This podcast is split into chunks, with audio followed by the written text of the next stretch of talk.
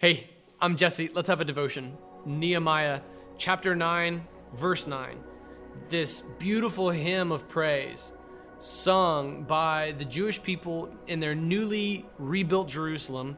Zerubbabel has rebuilt the temple in the beginning of the book of Ezra. Ezra himself, the author of this book, Nehemiah, drawing from Nehemiah's memoirs, has reestablished covenant fellowship around the Torah, and now Nehemiah has overseen the reconstruction of the wall around Jerusalem. And now, having fasted and prayed, they are worshiping.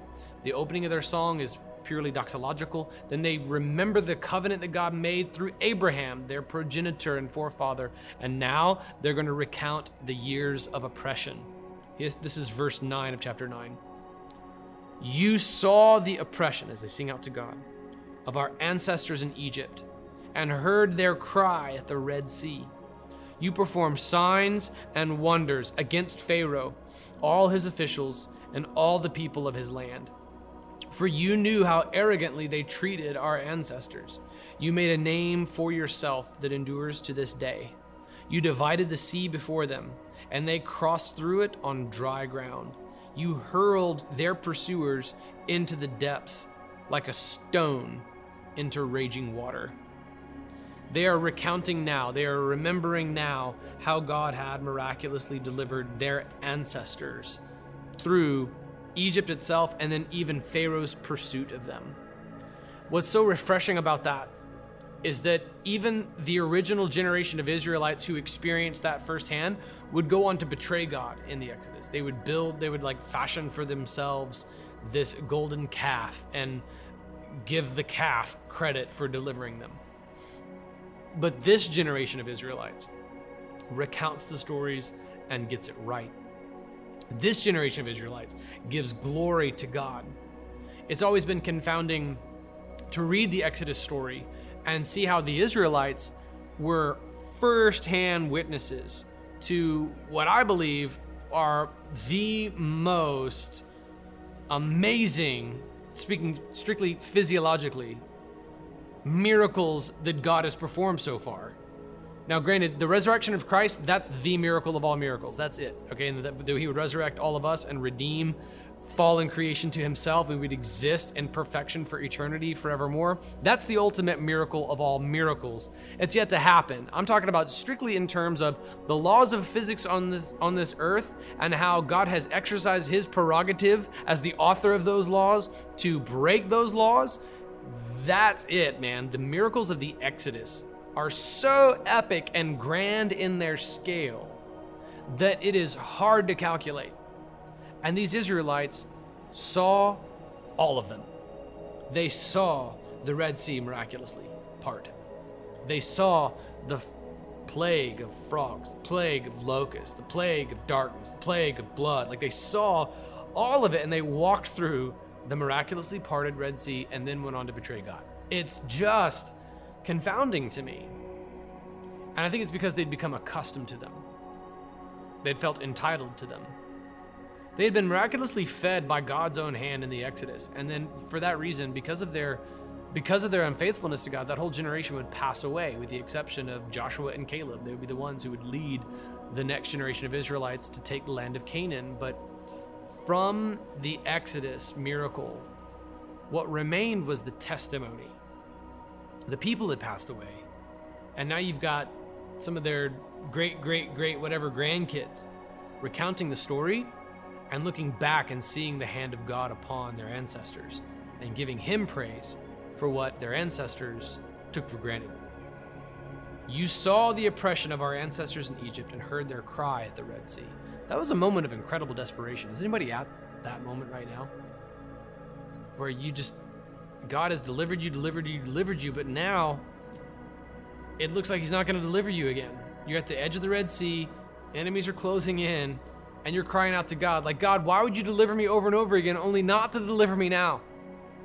Why would you bring out these miraculous plagues only to let me just die right here at the edge of the Red Sea? What's the point? What was the point of delivering me? What's the point of me being here? God, please have mercy on this sinner and deliver me once more. That cry at the bank of the Red Sea is the cry of somebody who's been delivered by God before.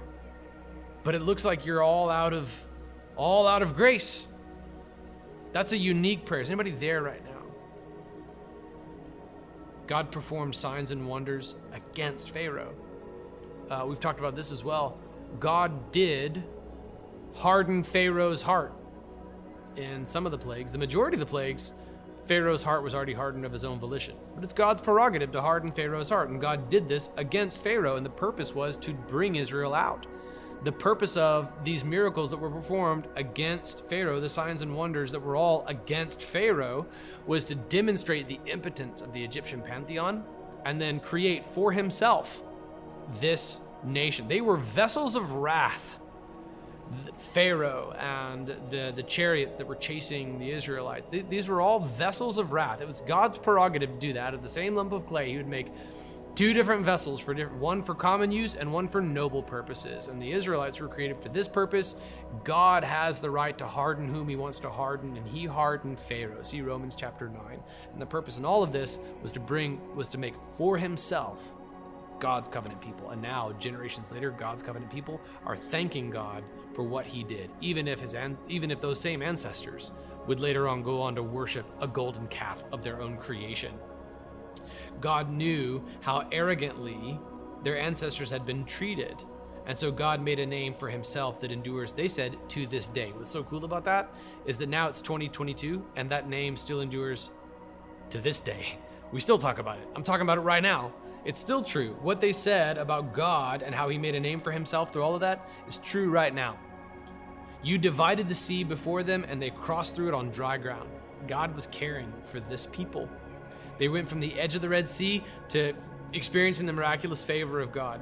And then their pursuers were hurled into the depths like stone into raging water.